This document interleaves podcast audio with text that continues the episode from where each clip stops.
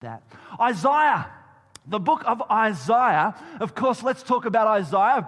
Isaiah being a prophet of God who spoke on God's behalf to the leaders of Jerusalem and Judah. And this book, filled of 66 chapters, the first 39 chapters, is a message of God's judgment to uh, the current leaders of the time. Their rebellion against God would come at a cost. And that this was Isaiah's message to the leaders of the time but it was also combined, this first 39 chapters of the book, also combined with this message of hope right throughout. And the message of hope from the prophet Isaiah would be that God would send a future king from the line of David. Look, just a quick summary of the book of Isaiah. It focuses on Isaiah's vision for both judgment and also hope for Jerusalem. Let me pray. Heavenly Father, we thank you for your living and active word. Father, would you speak truth and hope into the hearts of each and every person that can hear my voice? Ultimately, your Holy Spirit working through me. Father, may the words of my mouth and the meditation of my heart be acceptable in your sight. In Jesus' name, amen and amen. Well, Isaiah, if you don't know, uh, the book of Isaiah has the most messianic scriptures in any book of the Bible. What does that mean? It means it's a scripture foretelling the Messiah. And let's start in Isaiah chapter 9, verse 6 this morning, where it says, For unto who? For unto us a child is born. Unto who? Unto us a son is given, and the government will be upon his shoulders. Aren't you thankful for that? And his name will be called Wonderful Counselor, Mighty God, Everlasting Father, Prince of Peace. Incredible names. Don't let that go far uh, past too quickly. Wonderful Counselor, Mighty God, Everlasting Father, and he's the Prince of Peace. And so, starting of November, we're embarking on this journey entitled Unto Who? Unto Us. What we're trying to do in these next four weeks is actually in finding us, finding us in the Christmas story. And we've got this great slide. Did we, sorry, did we just put that up? Is that okay? Here we go. The team have gone to a great, great work of putting this together. Unto us, finding us in the Christmas story and the decorations. Great job, Ben and the team there. Chantel, great job to the team who put that together. But this series, look, right from it goes, is a great reminder to us of the impact of the birth of Christ. It's helping us understand and apply the nativity story.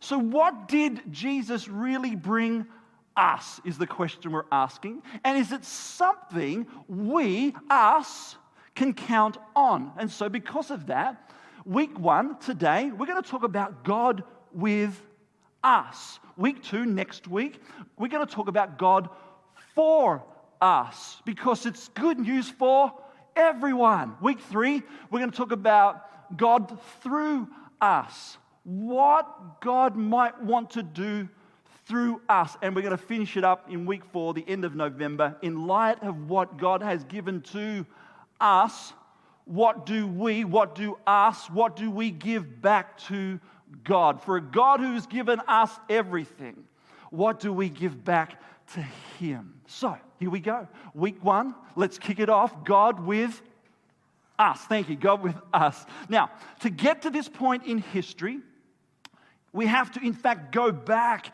in history. You see, as we move from the Old Testament into the New Testament, um, the Bible is silent. We have to go back. The Bible is silent almost uh, around about 400 years. In fact, theologians would call this period between the Old Testament and the New Testament, they would call it the silent years. And it's not as if anything didn't happen. In fact, a lot happens in history in those 400 years. Um, uh, the Greeks rule. Can I encourage you to do a little bit of homework this week? I'm going to give you a bit of homework. in your 20 minutes in the chair, can I encourage you to do a little bit of homework? What happens between the Old and the New Testament in that silent year period? And of course, as I mentioned, the Greeks rule, the, the Romans rise to power and pretty much take over uh, pretty much everything. But we've got the people, we've got the land, and we've got the law. But what is missing is this divine leader. And so, from God's view, the most significant thing to happen next in his story, in history, is the birth of his son.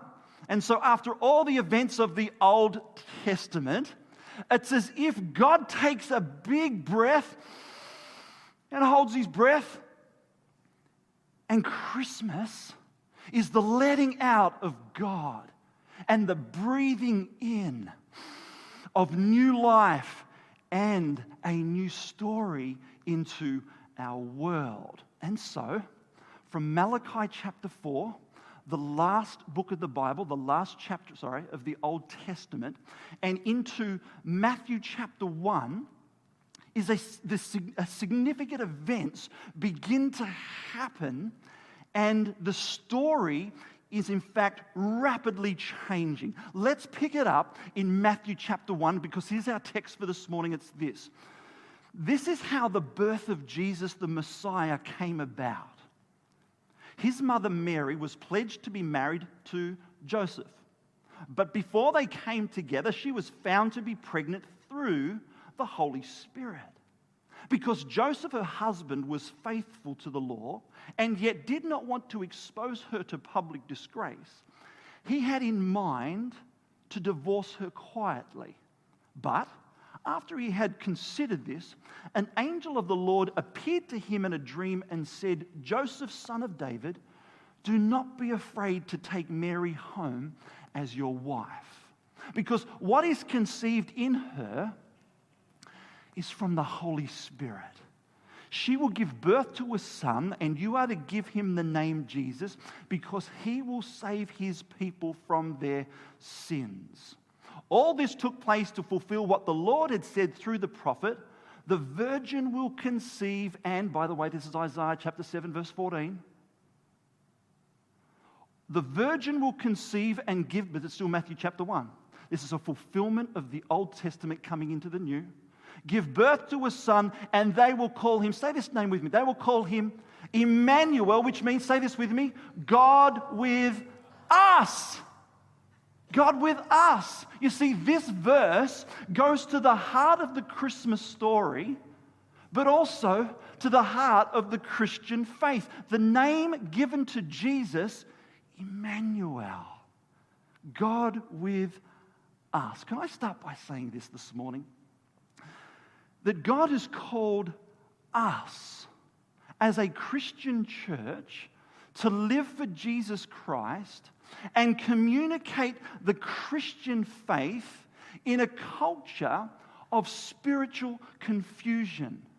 Now, of course, that brings about incredible challenges, but wonderful opportunities. We heard five different stories last week three in the morning, two different ones at night in regards to what God is doing with us now. Now, having said that, there's a vast majority, vast majority of our world think that Christianity is one version, version of spirituality, thinking that it's in fact too narrow and is therefore best when it is mixed with something else. And this is the context in which we are called to communicate the unique claims of Jesus Christ. And so we live with this tension, don't we? We live this with this tension of there being two sides to the gospel, gospel meaning good news. So we know it's offense, but we see its glory. We know it's offense, but we see its glory. Where do we see it? We see it right in these three words. What were they? God with us. God with us. Because to call a child born into this world at that time in history Emmanuel, was utterly offensive, yet at the same time glorious. And so, if you choose to associate yourself with Jesus Christ, this is what you're going to share in.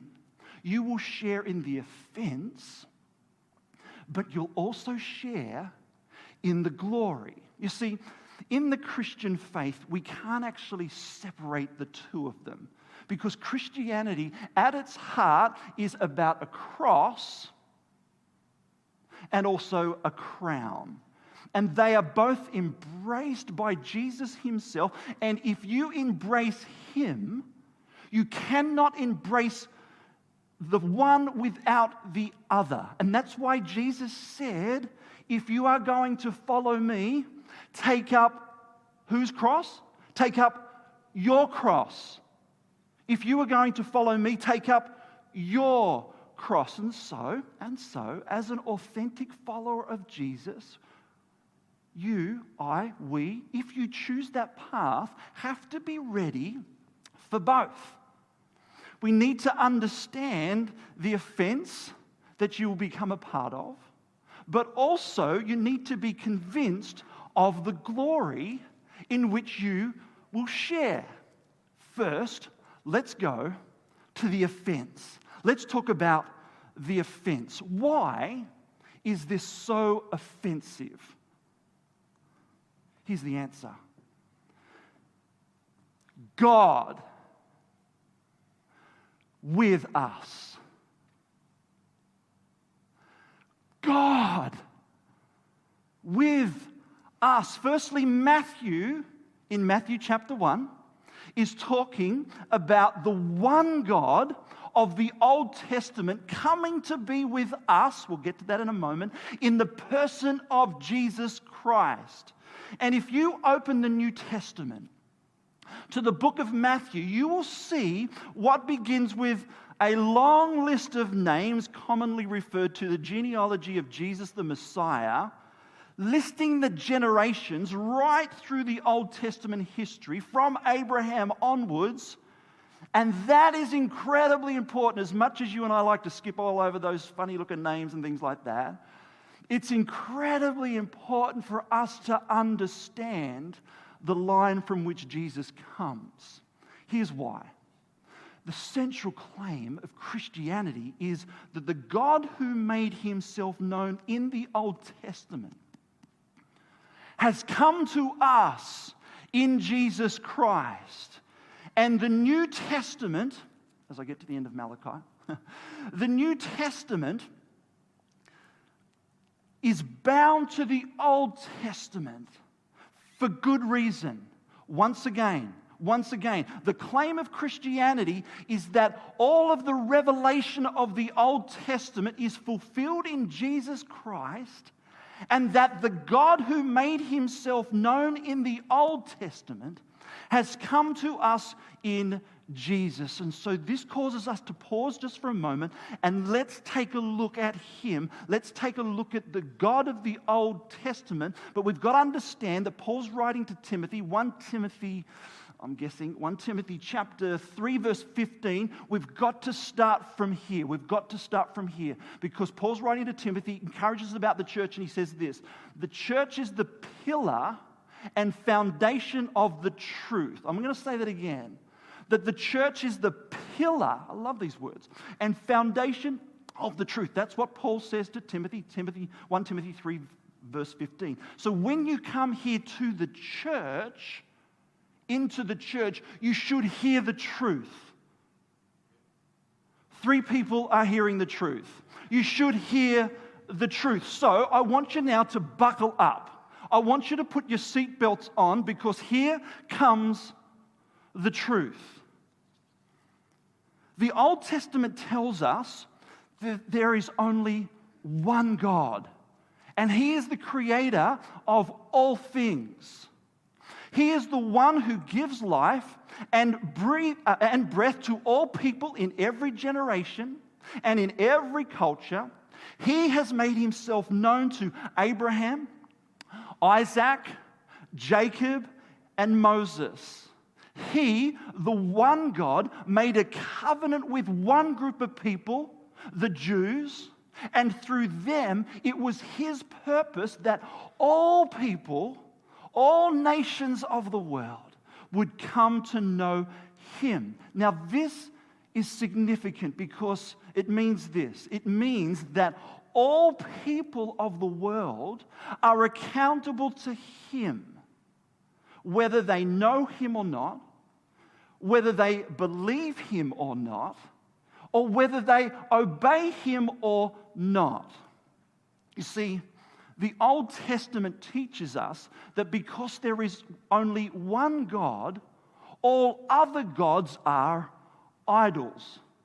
They are products of human imagination or culture. You see, idolatry derives from the command given to us in Exodus chapter 20 that you will have no other gods before me. And of course, of course, the Old Testament is totally aware that the nations of this world worship many, many different gods. And the Old Testament, in fact, mentions uh, many by name Bel, Baal, Nebo, Moloch, Dagon, and many others. Now, these are the names of gods that were worshipped in ancient times in various culture. Idolatry, idolatry, idolatry is simply when a person invents a god for themselves. And that could be a, a number of ways, uh, whether through wood or uh, stone or writing a book uh, and things like that. But idolatry, I've written up here, idolatry is any kind is any kind of teaching that presents God in a way that is different from who he really is. Idolatry is any kind of teaching that presents God in a way that is different from who he really is. And so, summarize just for a moment, the Old Testament says that there is one creator God and that he has made himself known to Moses and all other claims to the title of God are idols. They are a product of history and of culture only. There is only one God. And when Matthew says, when Matthew says, the virgin will conceive and bear a son, and they will call him Emmanuel. What does Emmanuel mean? It means God with us. He's talking about the God of the Old Testament, the one living, the one eternal, the one true God who is who he is. And this God, the only God, came to be with us in the person of a tiny child whose name is Jesus. Now, once again, this name in the time of Jesus was so offensive, so offensive that they did all sorts of things to Jesus and, of course, eventually crucified Jesus. But is it any different in our culture today? It will always be, always be fundamentally offensive to say there is only one God, that there is absolute truth who has come to us in the person of Jesus Christ. Yet, yet, that is central to the Christian faith. Absolute faith, Steve. Absolute faith. You see, absolute truth. Um, truth is relative, isn't it, Steve? Truth is relative. Since there is no one in charge, since there is nobody to answer to, since there is no judge, truth isn't absolute. Truth is relative, isn't it, Steve? Truth can be whatever you want it to be. You can have your truth, and I can have my truth. There isn't anything, any such thing as absolute truth. It's whatever we vote in as truth. You see, truth's relative, isn't it? You see, since nobody is in charge, and the truth is whatever you decide it is, then you have to leave us alone to do whatever we want to do. Sound familiar?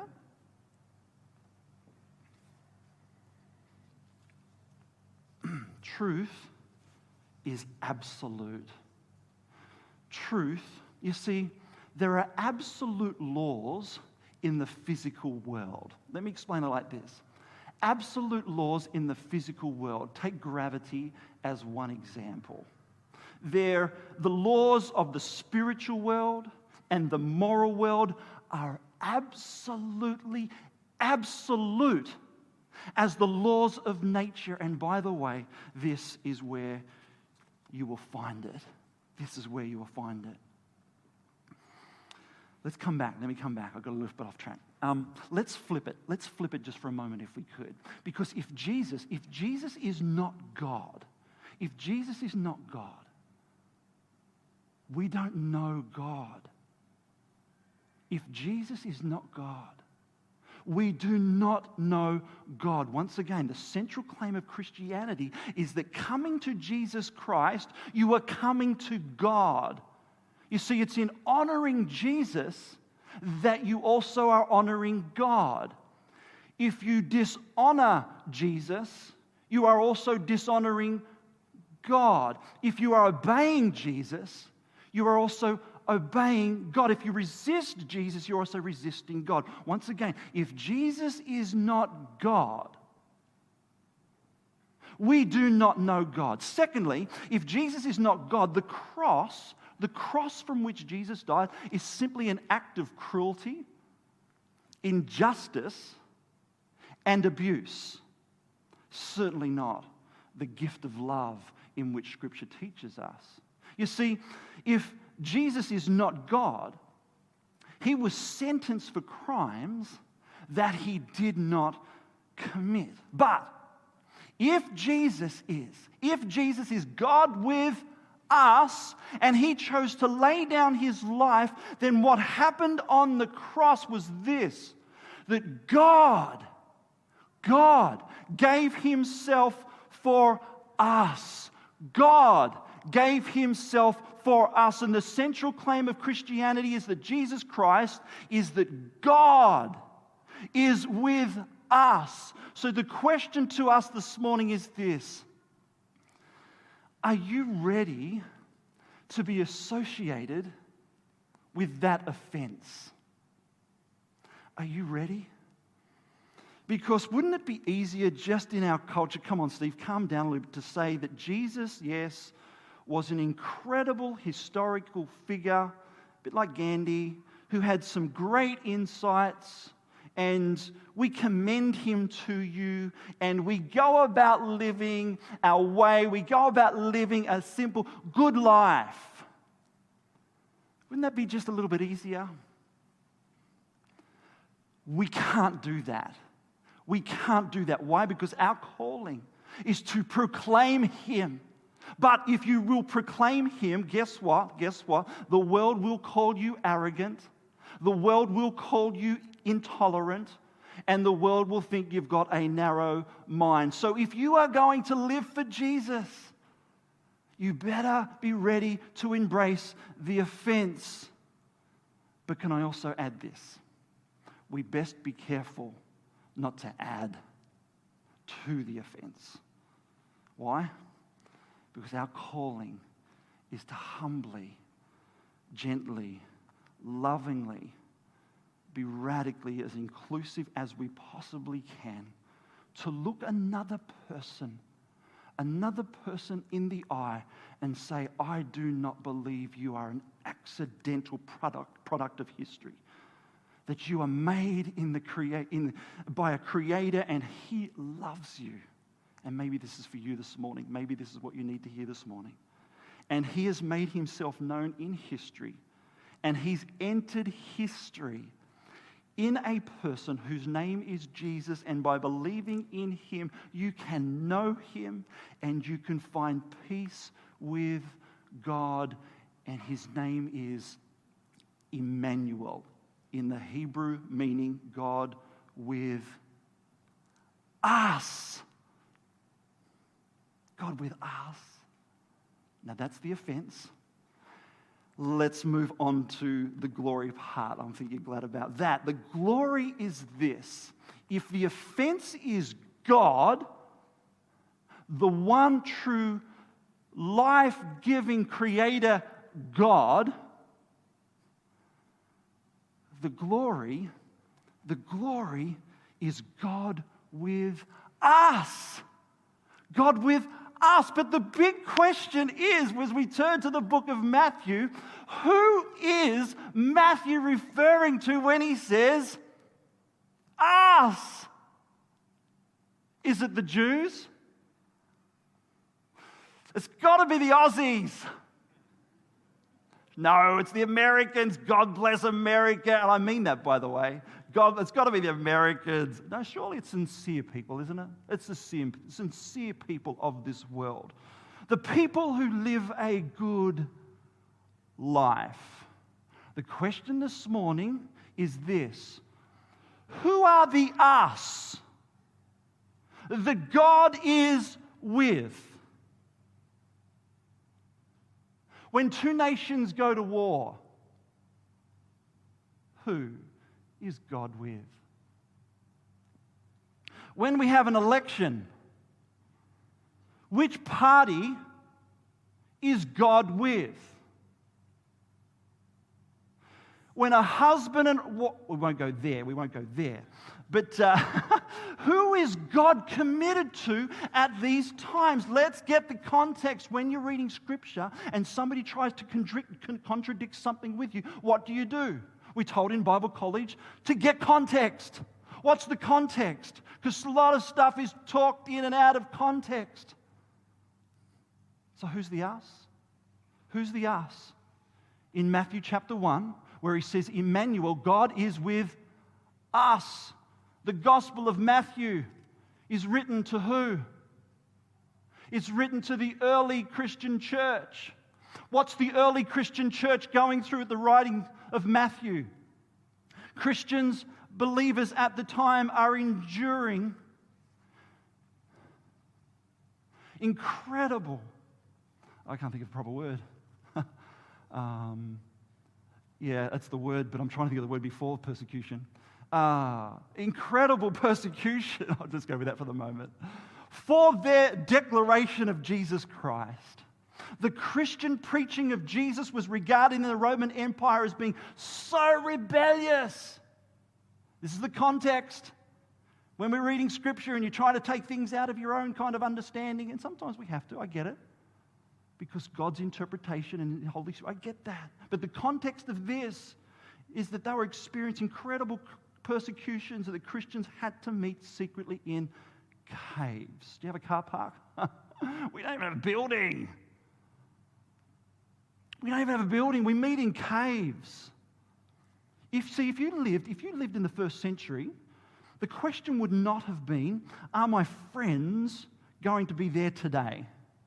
The issue would have been, can I risk getting caught going to the gathering of people today and returning home safely? Will I get there safely? And will I return safely. You see, at the beginning of his gospel, Matthew, he opens it up under the inspiration of the Holy Spirit by reminding these communities of believers around the Roman Empire as the church was spreading out that the name given to Jesus is what?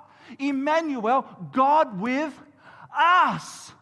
We are facing overwhelming, aggressive dictatorship but we know that we have a God, his name is Emmanuel, and he is with us. If you're observant enough, Matthew chapter 1 and Matthew chapter 28, there's 28 chapters in the book of Matthew. You'll understand in Matthew chapter 1, and this is, this is the, the writings of Matthew, that the presence of God, right smack bang in the middle, right, so that where two or more are gathered, there I am. Matthew chapter 1, Emmanuel, God with us. Matthew chapter 28, Matthew chapter 28. Where was I? It's like the bookends. It's like the bookends that God is with us at the start of Matthew, and God is saying, uh, Here we go, here we go. Sorry, I can't read. Therefore, go. Therefore, go and make disciples of all nations, baptizing them, teaching them to what? Teaching them uh, to obey. That's a key word in that passage, by the way. Teaching them to obey everything I've commanded you for. What's this last one? I want to get this right. Oh, there it is. This is the end of Matthew. This is the sending. This is me going. Oh, can we bring that back up, please? Thank you. Surely, and surely, surely, the start of Matthew, I am with you. In the middle of Matthew, where two or more, there I am, peeps, there I am. And right at the end, Matthew chapter 1, I am with you. When? How long? How, always. To when? To the very end. Do you think he's trying to get a message through to us? I am with you to the very end of the age. And this is what Matthew was about that the presence of God is with his people. Think about it. Think about it. This idea of his presence, the presence of God, the Creator, was actually with a small persecuted minority group who met underground in caves, must have seemed unlikely beyond belief. I'm glad I got that wording. Unlikely beyond belief, but this is precisely what Matthew was saying as we start this series unto us that his name is Emmanuel. And that means in the Hebrew that God is with us. And guess what? He is still with us today. And guess what? That changes everything. That is an absolute game changer. And it's with that same conviction that what we can do together, what we can do together, us, is far, far more than any one of us can do alone. Why? Because He is Emmanuel, meaning God. Offensive with, here's the glory, us. You see, if God is with us, if God is with us, what does that mean for everybody else? Well, that's part one. You'll have to wait for next week and the week after and the week after. Let me pray for us as we get ready to stand and sing our final song this morning. You see, as we pray, all heads are bowed and all eyes are closed for a holy moment just in this moment. As we meet together, us, with Creator God, with so much going on in our hearts and our lives. You see, it's all summed up in John 3:16. For God so loved us. Uh-uh. For, so God, for God so loved the world. There it is. For God so loved the world, as all heads are bowed and eyes are closed, that he gave a part of himself, that whosoever believes in him will not perish, but have everlasting life. That the God who is absolutely holy, that the God who is in charge of everything, the God who is sovereign over everything, so loved you, so loved the world, that He is with us. And that's why Christmas and this season is an incredible event. Father, thank you for the truth of your name, Emmanuel, God with us. Father, we know it's offense, but we see its glory. And it's in your presence this morning, right in this holy moment, that we find hope again. We find healing in your name, forgiveness, grace, truth, and peace beyond anything this world has to offer. May we proclaim Him and live, with, live for Him. So, Heavenly Father, it's by the power, and it's only by the power of your Holy Spirit, that you would reveal your presence right now to those who need to know it the most. And maybe for you, as all heads are bowed and eyes are closed, maybe for you this morning, you're not living in the presence of God and haven't yet received and accepted the gift of God's love through his Son, Jesus Christ. I'm inviting you right now to be made right with God be made right with God, to be set free from self and sin, because you know in your heart of hearts, you need His grace, you need His forgiveness, and you need His mercy. And what you simply do is simply say, Yes. Say, Yes. I give you my life. The Bible says that the old is gone and the new has come. I give you my life. The Bible says that those who call upon the name of our God will be saved. But it comes through his Son, the gift of love for us. And I want you to say this little prayer Dear God, just say it in your heart of hearts Dear God, today I trust you to forgive me of all of my sins and make me brand new. Jesus, I believe you died for me. I believe you rose again so I could live for you. Fill me with your spirit so I can follow you, so I can live for you and show your love for the rest of my life. My life is no longer my own. I give it to you. And it's in Jesus' name we pray. Amen and amen. Can we encourage those people this morning? We may not know who did that this morning. Can we encourage those people who prayed that prayer this morning? Is that okay?